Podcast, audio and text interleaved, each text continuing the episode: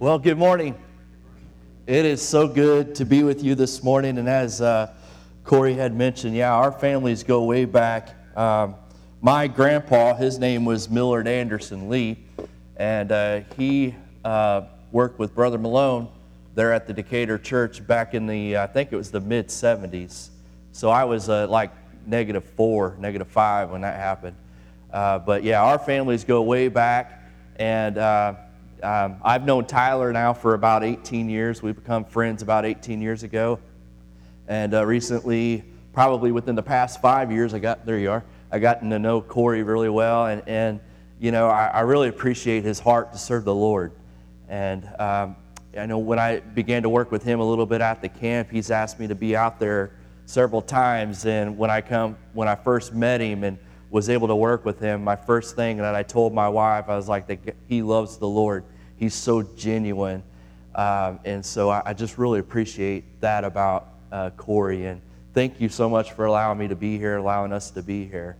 Um, I want to tell you a little bit about uh, my family, real quick, just so we can get um, kind of acquainted a little bit. And uh, this is my family. This is my wife, uh, Heather. We've been married now for 12 years. And recently, back in April, she um, quit her job and has joined me in this mission work.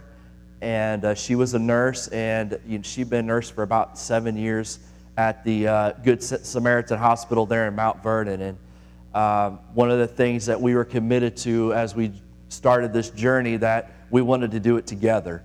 And uh, so uh, she's been blessed to have me around in her life now for the past three or four months. And I think if I can get another three months, you know, I'll have her straightened out. Uh, but that, that's been a lot of work. Um, we have three boys. It's always funny. We go to several churches and they're like, well, so uh, how many kids you got? And we're like, three. And then they're like, well, uh, ha- you know, do you have boys? Do you have girls? And we're like, we have boys. And they're like, all three boys? We're like, yeah. And they're like, oh my goodness. So that is, it's oh my goodness every day. Oh my goodness, what are, what are they up to? Uh, Jaden, he's seven. Caleb's four. He's got a broken arm. Uh, he's kind of on the uphill side of it. Hopefully, he'll have the cast off this week. And, uh, and then we got Peyton. And uh, so, uh, and Peyton's two. So, we, yeah, we have three boys. It's always exciting. You never know what's going to get broken every day. Uh, unfortunately, one day it was a bone um, or two bones. But uh, so, yeah, our, our, our house is very, very lively, as you can tell.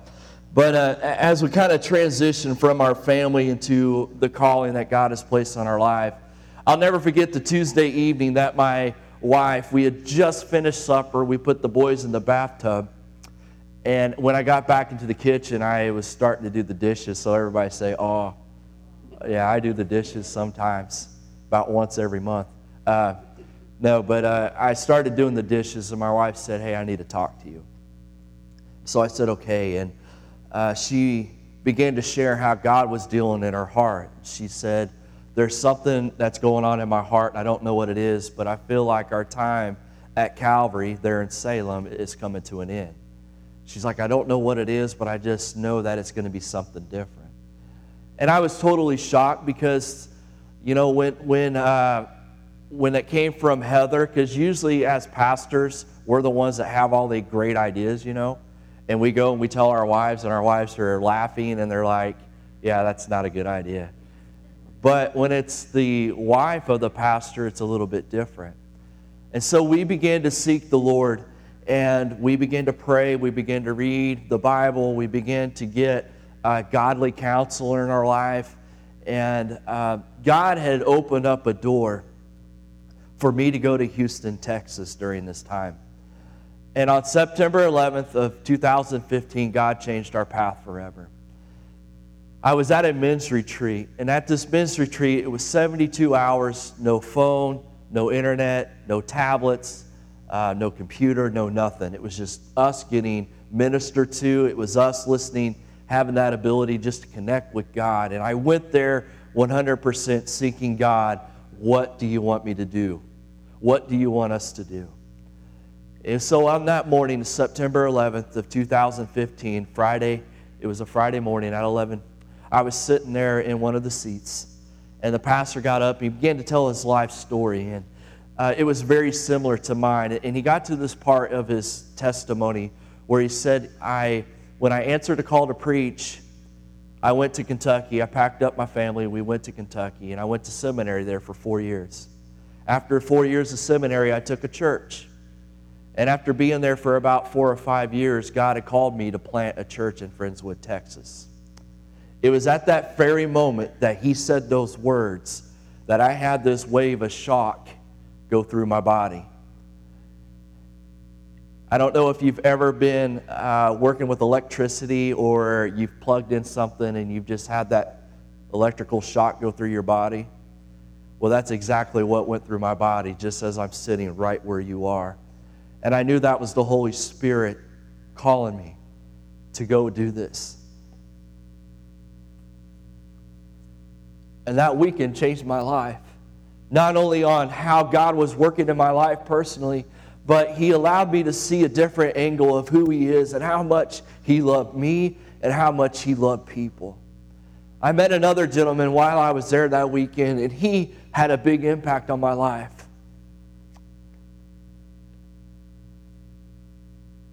I got to know this gentleman, and he, you know, in every group of people, you have the guy who kind of stands by himself, and he doesn't really have much to do with the services, and he, when everybody's standing, he's sitting, you know. And I got to meet him, and I, I went up and I just asked him, What's your story? And his story just really struck home with my heart and where I knew God was leading and why he was leading us to Champaign But his story was this I'm trying to find answers in my life. I've tried drugs, I've tried alcohol, and I'm trying to give them up. And I know God's working, but I, am just trying to understand even who God is, and I'm trying to understand what my life is about. And I know there's more to life than what I'm living now. And, and you know, and that just struck me. I mean, this guy was real. And, and the thing is, is like there's so many people around us today in the communities that we live in, they're going through these real struggles. And my heart just attached with this testimony. And at the end of this whole weekend, he got the everybody got the opportunity to get up and, and get, share their testimony of how God was working in their life and how God worked with them in the weekend. And he gets up and he's so real. You know, broken people, they, they hide a lot of things, but they're so real too about the way they feel about their lives. And he said, I, he got up and he said this. He's like, I'm the oddball here. I'm not really into church. I'm not really into God, but there's one thing that I do know is that you guys love God and you guys love me. He said, When I was cold, you went and got me a jacket this weekend. He said, When I was tired and almost fell asleep during one of the services, you got up and you got me a cup of coffee. Every morning when I woke up, you made my bed. You did this, you did that, and I know that you love me. And, and it, I was just instantly connected with, with this, this gentleman on, on, on, the fact that the things that were changing his life were people, were, were seeing people love him right where he was at regardless of his brokenness, regardless of how he felt about himself, regardless of his past, and regardless of his present, people were loving him. And I was instantly drawn to one of the reasons why I know God is calling us, and one of the purposes that God is calling us, one of the things God wants us to do when we go to Champaign is to love people right where they are. And that's our purpose statement to reach people where they are to take them where they need to go. And that statement goes right along with the name of the church. It's the Bridge Free Will Baptist Church or the Bridge Church. And we want to reach people right where they are. I, I, remember when I was seeking God and I was asking God, God, give me a vision. What, what is one of our purposes of going to Champaign? What do you want us to accomplish for your glory? And at 3 a.m. one uh, morning, I forgot when it was, but at 3 a.m. on one of the mornings, I woke up and God had given me a vision. And I'd like to illustrate that vision this morning. Could you stand up? Just stand up, come here. And uh, uh, this is the vision that God had given me. Um, as I was thinking even about the name of the church and everything and, and just wanting confirmation. This was the vision he gave me at 3 a.m. I woke up and he, I was standing here with the gentleman. And in front of us was a bridge. And to the right and to the left was this deep valley. And at the bottom of the valley was a, a small, like river, kind of creek like thing, but it was deep. And this gentleman that I was next to was actually doing this. Can you do that? He wasn't smiling though. No. uh, but he was really contemplating on what to do to get to the other side. He could have, he was really um, contemplating should I go across this bridge? The bridge is much easier. And he was also contemplating, well, maybe I should go to the left. Maybe I should go down to the deep deepness and try to cross the, the water and get to the other side. But in this vision, the other side was so much steeper than the one he would have started on. It would have been nearly impossible for him to get up to the other side. And he was sitting here contemplating this decision. And as I approached this man, God was showing me, He's like, there are so many people like this guy right here who are looking for a way out of their life. And they have no idea that the bridge, on the other side of the bridge, is their answer. It's God. We know that. The answer is God, and He's on the other side of the bridge. And, and I need you to go to Champaign to help these people make that decision to get to the other side. Go ahead and sit down.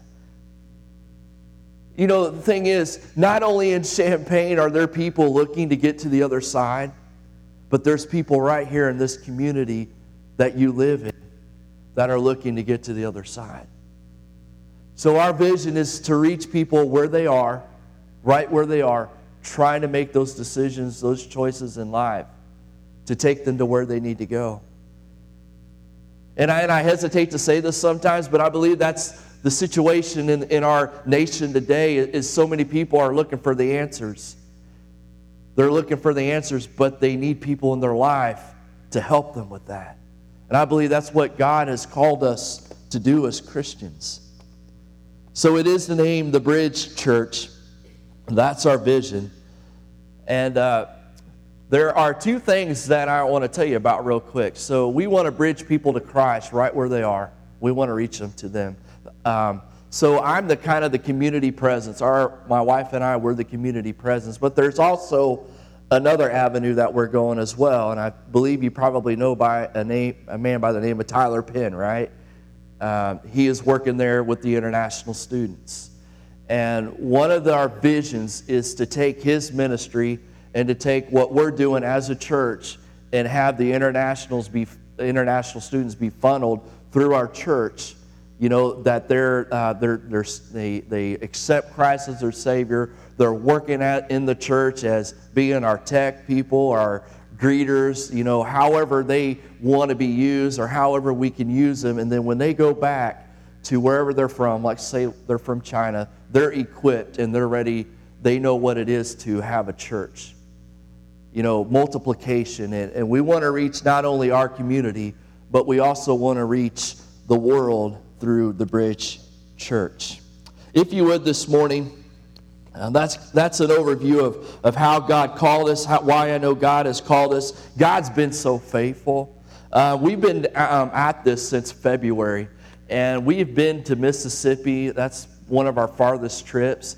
And it, it's been really interesting that how many people outside of, of, of, of where we're at in Illinois know people in Champaign. And we've come across, uh, we've been as, uh, even as far as Lexington, Kentucky, of people who know someone in Champaign. And so we're so, God's been so faithful. We know that there's a harvest there. We know that there are people who need to be reached. And one of the questions that I've asked uh, over the past several months is how do we reach these people? Because right now, technically, we know five people Tyler Penn and his family, we know their dog. You know, I guess he's not a person, but we know six things and at least, you know, in Champaign. But how do we reach the people? How do we reach the people in this in this culture? How do we reach people around us? And maybe that's a question you've asked because right now it just seems like there's a big disconnect between the church and our culture. There's this big disconnect. It seems like people are, it, it appears that people are running further away from the church instead of running to the church. So, how do we bridge that gap? That's a question that I've asked. And, and we look at uh, the book of, um, in uh, 1 John chapter 2, verse 6, it says, Whoever says he abides in him ought to walk in the same way in which he walked. And God gave me that verse, and I was like, you know, I think we might be missing the boat, or, or maybe that is the answer is if we're going to reach this culture, how did Jesus do it? You know, we, because Jesus had the cultural barriers as well. You know, the Jews didn't like the Samaritans, but he reached out to the Samaritans. Uh, the Jews were more apt to stone an adulterous woman. Jesus was more apt to love her. So, how is it that we reach this community? How is it that we reach the people? Uh, I came across this, and I want you to think about this. A church that is missional is focused on God's mission being aware of what God is doing in the culture and joining Him in the work. I think one of the things that we might be blinded by uh, as Christians, as being called to be God's work, uh, God, doing God's work, is the fact that we're blinded by God is actually doing a great work in our society. We may just not be seeing it. There's a song out there right now that says, God is on the move, on the move, hallelujah. God is on the move in many mighty ways. I believe that God is actually at work more than we realize, but we're just not seeing it. And we may not be seeing it because of we're, we're not sure really how to be engaged in it and how to be working in it. Uh, God is a missional God in every culture, and we must join him. John 20, verse 21 says, uh, as, as my Father has sent me, so I am sending you. So here's the scripture this morning. It's in Matthew uh, chapter 9, and the verses uh, 35. And again, this is answering that question how do we bridge the gap? How do we reach the culture that we live in? The Bible says that Jesus went throughout all the cities and villages, teaching in their synagogues and proclaiming the gospel of the kingdom and healing every disease and every affliction. We see that Jesus is teaching the scripture. That's one of the things we see Jesus doing. We also see him uh, preaching and telling of the gospel that the kingdom of God is at hand, that the Messiah has come. And we also see him healing. He's being a servant to the people. And so, one of the things I, I think we need to understand that I need to understand that in order to reach the gospel, in order to reach the culture, the gospel does not change. The cross does not change. The way to God does not change. It didn't change in the days of Jesus, and it doesn't change today. And it goes on and it says, When he saw the crowds, he had compassion for them. He loved them. He noticed them. He loved them right where they were. And the scripture right here, it doesn't single out anybody. It says that the whole entire crowd, these, the crowd that he saw, is what moved him. And then he loved, he had compassion for them because they were harassed and helpless. And when we go right down to what the Greek interpretation of this scripture is here with harassed and helped, these people literally felt like they were kicked to the curb and left alone, unworthy, unloved. That's really what that means. The helpless part means that they were actually looking for answers in their life, but no one was willing to give them the answers until Jesus walked by. And it goes on and it says, they were like sheep without a shepherd. Then he said to his disciples, and I love this the harvest is plentiful, but the laborers are few. We look at that and we know that he had 12 disciples, and I, I, I, believe that's a little personal, that he's getting personal with them. And he looks at all his 12 disciples and he kind of maybe brings them to the side, or, you know, in the, in the New Testament time, and when the rabbis actually taught, they would actually use an illustration that they could see to get their point across. And I just kind of wonder at this point in time if Jesus was with his disciples and there was uh, uh, some type of crop that was ready to be harvested. And he just looks at his disciples and says, The harvest is plentiful, but the laborers are few. You know, in, in so many cases in the New Testament, the disciples, I'm sure, would have understood exactly what Jesus was talking about as they could see the harvest, and, and he's also pointing to the people. And it's almost like at that point in time, he's like, This is what I want you to do because there's a lot of people out there that are hurting. And then it says, Therefore, pray earnestly to the Lord of the harvest to send out laborers into his harvest. And it's almost like he looks at, at the disciples and said, this, this is so big. We need more laborers we need more laborers. So we know that there's this great value in the harvest that Jesus is talking about. So going back to the question, how do we reach this culture around us? How do we reach the community around us? How do we reach the people around us? How do we reach our friends, our neighbors, our loved ones that are around us? How do we do it? The first thing is is be engaged in the lives of my community. Jesus was very intentional about every single person that he met. Jesus was very intentional about the crowds that he saw. He was engaged in their life. You know, like yesterday, I was uh, talking to a young lady, um, and she's she's like uh, she's a brand new uh, Christian. I I baptized her last year or this year uh, in January. She's like, Jamie, where do I start in the Bible? And I said, I would start right in John. And she said, Why? And I said, Because you see Jesus in action, loving people all around him. You see who he really is. I mean, John John is amazing. And when I read John, it, I got this whole different perspective of Jesus and how much he was actually engaged and how much he loved people and how much he served people. I mean, it's all over the place in the book of John. John chapter 2, he's at a wedding, turns water into wine, he meets, meets an impossible need. John chapter 3, he's available to a man by the name of Nicodemus, and he spends time with him and telling him about God's love. John chapter 4, uh, he's with his disciples, and the they're, they're, they're on a mission, you know, and Jesus says, Hey, I've got to go through Samaria. And they're like, Whoa, we don't have any dealings with Samaritans. We can't do that. Jesus said, Hey, I got to go there. And he broke down that wall of race. He broke down that wall in that culture, and he meets a woman there at the well and begins to share the, the, you know the very own gospel with her and how uh, he, uh, how God can change her life and give her water that never ever will run dry.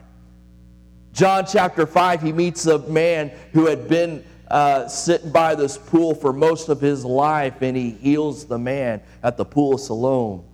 John chapter 6, he has compassion on another crowd and he feeds the 5,000. John chapter 7, there's a dialogue with the uh, Jews and uh, how, how they were fair, uh, and how they were legalistic. In John chapter 8, they throw a woman at his feet. Uh, the Bible or the story is known as the adulterous woman, and they throw her, throw her at his feet. And he goes and he says, Where's your accusers? And she says, I don't even see him. He says, Neither do I accuse you. Go and sin no more. I mean, he was active in the book of John, just loving people right where they are to give them a ray of hope and to give them deliverance. We jump to uh, John chapter 11, and that's where uh, Lazarus has died. And what's he do for the family? He goes and he stays with them, he weeps with them. Those are all uh, stories just in the book of John and how we can be engaged in what Jesus did to be engaged in his community, being a servant, loving people right where they are, offering them some, some, some, solutions to their life. And not only that, but going and weeping with the hurting people. That's what Jesus did. That's what Jesus did. One of the ways that um, we want to be engaged in our community is this right here Water's Edge Apartments. This is where we are hoping to live. This is where we're praying that uh, we, we still are open to what God wants to do, but right now we believe that this is where God wants us to live. And we're right now we're currently waiting for a three bedroom apartment to open up, and they told us it'd probably be anywhere between November to March. And when that opens up, we're going to move to Champaign. And you're like, well, what's the significance in living in an apartment complex? Well, in apartment complexes, there's a lot of people that you can come in contact with on a daily, weekly, monthly basis. And, and here's the thing we read a statistic in uh, Planting Missional Churches by Ed Stetzer that said 5% of the people who live in apartment complex are connected to a church. 5%. So let's just say a thousand people live at this apartment complex. There's only 50 that are, according to this statistic, that are going to the church, that are connected to a church. That means there's 950 people who do not go to church or are not connected to a church. So that's one of the ways that we are going to be uh, engaged in the community. One of the ways that we are going to be living our life intentionally to win the people to the Lord. The Bible goes on. So we know that he was in, engaged in his community. The second thing we see him about uh, the community and the people make loving people my call to action. So not only do I need to be engaged in uh, my community, but I need to make loving people my call to action. That's what moved Jesus. It was the helpless and the hurting people that moved Jesus. I bet if I were to ask, do you know someone who is hurting today? I, I just wonder if, if everybody in this room would say, yes, I know somebody who is hurting today that's in my life. And that's what Jesus did. That's what called him to action. Just loving people was what called him to action. I believe that everyone you meet, everyone you know, is probably fighting some type of battle that we know nothing about. So make loving people my call to action. When I got back from that trip in from Houston, Texas, Friendswood, Texas area, I got back, and uh, there was this particular week that my wife was having a really bad week, and so I was like, I need to go buy my wife some flowers and put a smile on her face so everybody say, oh. Uh, so I went and bought my wife some flowers, and I walked into the flower shop. And uh, this week, uh, the Salem community had been hit pretty hard because a young lady had committed suicide, and this was the about the sixth teen, the sixth team that had done this uh, in about a, a span of a year and a half. So I walked in and I was talking to the lady and uh, was buying my wife some flowers, and these two uh, ladies walked in, and their eyes were bloodshot red. Their eyes were swollen. I could tell that they were tired, they were wore out, and they'd been crying. And throughout the conversation, I, I came to find out that these ladies were here to pick out the, ca- the flowers for the casket arrangement.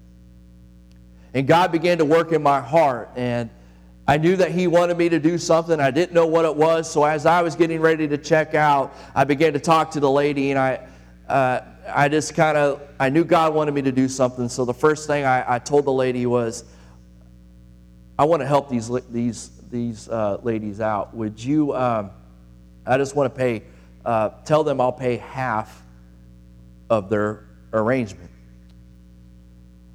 And uh, so she went over and told the ladies that, hey, he's going to pay half of the flowers. Get whatever you, you want. He, that's what he wants. And so as I was sitting there and, or standing there, God said something else to my heart. He said, Do I own half of your money or do I own it all? I was like, okay, God, I get it. I get it. So I called the lady who was helping me. I said, tell them that I want to pay all of it. Tell, and so she went back over. She told the ladies, the gentleman's going to pay all of it. And they looked at me and they began to cry I'm crying. The lady who was helping us is crying, so I'm crying there with three women. And the two came up and just embraced me. And they had that look on their face like, oh, why are you doing this? And here's what I told them I told them this I told them, I don't understand what you're going through, and I'm sure you don't understand why this happened. And maybe right now you might be doubting God, but I want you to know that God loves you right where you are and He cares about your hurt today. And they said, Oh, thank you so much. And they, they hugged my neck again. And um, I was getting ready to leave, and they said, They asked, Where, Where's your church at? We, we want to be a part of it. We'll be there Sunday. And I said, Well, I, I explained where that was at. And so that Sunday came around, and everybody, you're all probably like, Yeah, they came. No, they didn't come. They didn't come on Sunday. You know what? They didn't come the next Sunday.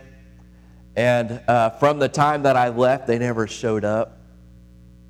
But the one thing that they do know is God loves them and God cares for them right where they are. We got to make loving people our call to action. We can't expect something back. I didn't expect something back. I just did what God told me to do.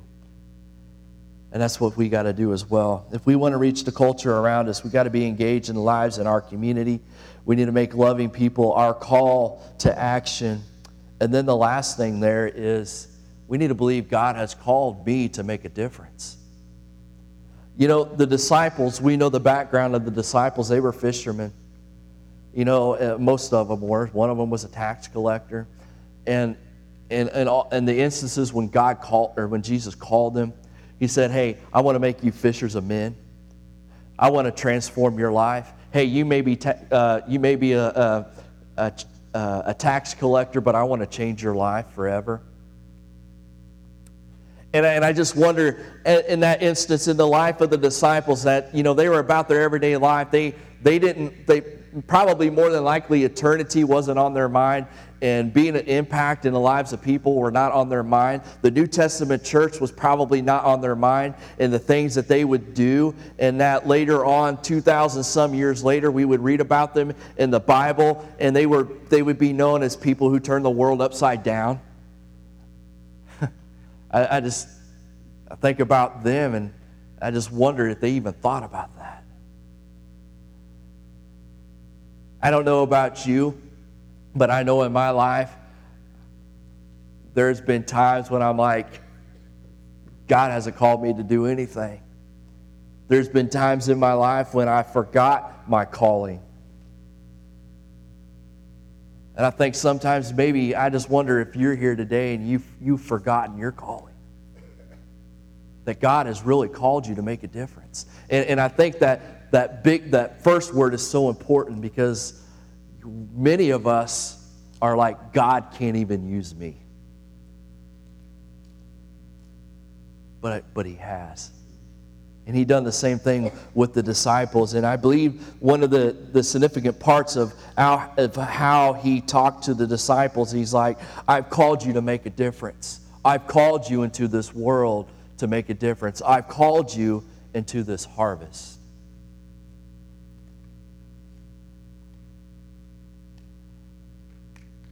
I will never, ever look at this intersection the same again. This intersection is in Champaign. It's on the north side of Champaign. And when Heather and I had went there back in August of last year, I remember standing here and I remember thinking as I'm looking here, and I looked to my left, I saw this apartment complex. This is Water's Edge. This is where we're uh, hopefully going to live at. And then I look to my right, and here's the subdivision. And I remember standing right there at that intersection, looking at these two places, and thought to myself, God, there's no way that you can be calling me here because it's too big for me.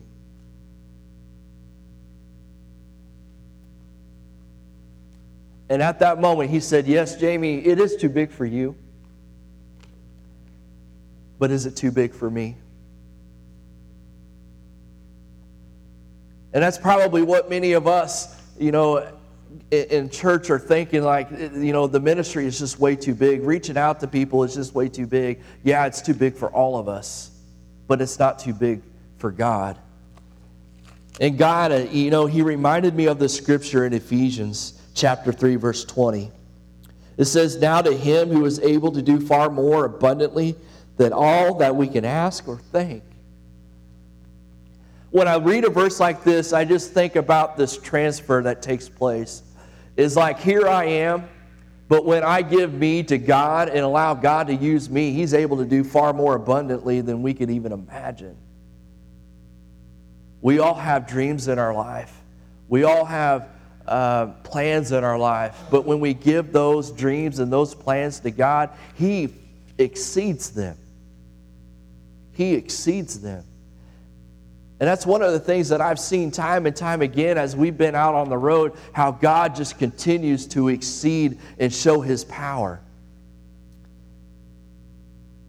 And then it says, uh, So now to him who is able to do far more abundantly than we can ask or think, according to the power at work within us. He didn't leave us by ourselves. He didn't leave us and tell his disciples or expect us today to do his work by ourselves. Because the disciples in John chapter 14, 15, and 16, they were scared to death. They're like, okay, Jesus, we understand that you're going away to prepare a place for us. We understand that you have taught us so many things, but where in the world are you going? Uh, how do we get there? And how do we accomplish what you want us to accomplish? And Jesus over and over in those scriptures said, Hey, I'm going to send you a comforter, I'm going to send you a helper.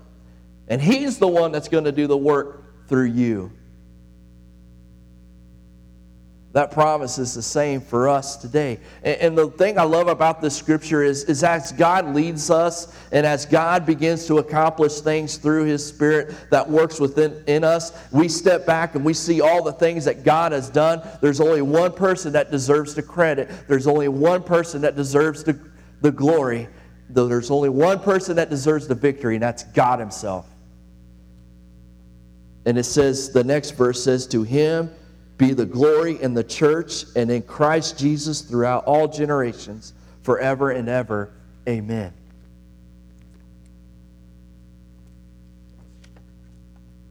I would say that that's what keeps me going. Knowing that God can use me and that the things that God uses me and the things that are accomplished, there's only one person that deserves the glory, and that's Him. I'm going to ask my wife to come forward, and she's going to uh, begin playing. She's going to sing a song here in a moment. But if I could leave a word of encouragement with you today, it's this God has been preparing you for just this culture all your life. And what that means is that God doesn't have any of us here today on accident. From the time that uh, you were born until the time into the time that you have accepted Jesus Christ as your personal Savior, He's put you on a new path just for this day today. We don't need to be scared about our culture. We don't need to be scared about our society. We need to be engaged in the society. We need to join God in what He is doing today. So, God's been preparing you just for today, for this culture that is around you. As we come to the close of this service, when I read the scripture in the book of Matthew, it's become really personal to me. As we see that Jesus turns to his disciples and says, The harvest is plentiful, but the laborers are few. I just feel like that's what God has told our family. God has told our family, and I personalize it Jamie, Heather. Hey, stop. Jamie and Heather, I've got a plan for you. Jamie and Heather, I, the mission in, in Champaign, We need some more laborers for you for, for there. And I'm sending you to Champaign because of that. When I think about what God has called us to do, I, I get excited and I, I, can't wait to get there. But one of the things that it's really done for us personally is it's transformed our family. I believe that we're closer today than we ever have been as a husband, as a wife, with my children that I'm going to get after here in a minute. But I'll, I'll never forget what God has done, or I'll, I'll, I'll cherish this moment because about three weeks ago, my oldest son wrote me a card. And in this card, it said, Dad, thank you for playing baseball with me. Thank you for playing football with me. Thank you for playing basketball with me. I really appreciate it. I will love you no matter what. And then he went on and he added hockey and golf, which we never play. But there was something in the message at the end. The message at the end said, Dad, I love it when we go to other churches and you preach.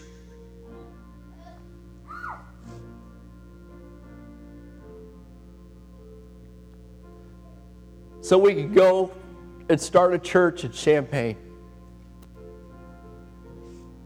My son's seven years old, and there's no way a seven year old could come up with a message like that. So I'm truly excited about what God's doing. I'm truly excited what God's doing in the work already, the people that I've come across, and what it, what He's done in our family. And make, you know, I, have I've talked about the church and uh, hopefully been an encouragement this morning. And maybe you're here this morning, you're like, how can I help? How can we partner? The first thing you can do is you can pray for us. And there's a card that you've gotten that uh, it's white, and it's got a harvest background on it. And that is our prayer card. We just ask that you put it on your fridge, put it in your Bible, put it in a book, uh, put it right next to where, where you're at. And when you see it, pray for us. We believe in the power of prayer. The second way you can help us uh, that gets us closer to Champaign is doing a monthly commitment. And uh, there's several options on there. You can make, you know, write out what other, whatever option you would like to have. And you may think, well, $5 isn't enough. $5 is a lot. Because when people come together and they just give $5, that gets us a whole lot closer to Champaign than, nothing, than zero does. So, um, my wife here in a moment, she's going to pray or she's going to sing. And here's what I'd like you to do I'd like you just to spend some time with God and just ask God, what is it that I can give? What is it that you want me to give? And if you would go ahead and fill out that card, and I collect it at the end of the service. And uh, I do have a gift for you uh, for monthly commitments uh, at the back table. And you come up to me, get to know me a little bit more. I'd love to show you some more pictures as well about the ministry.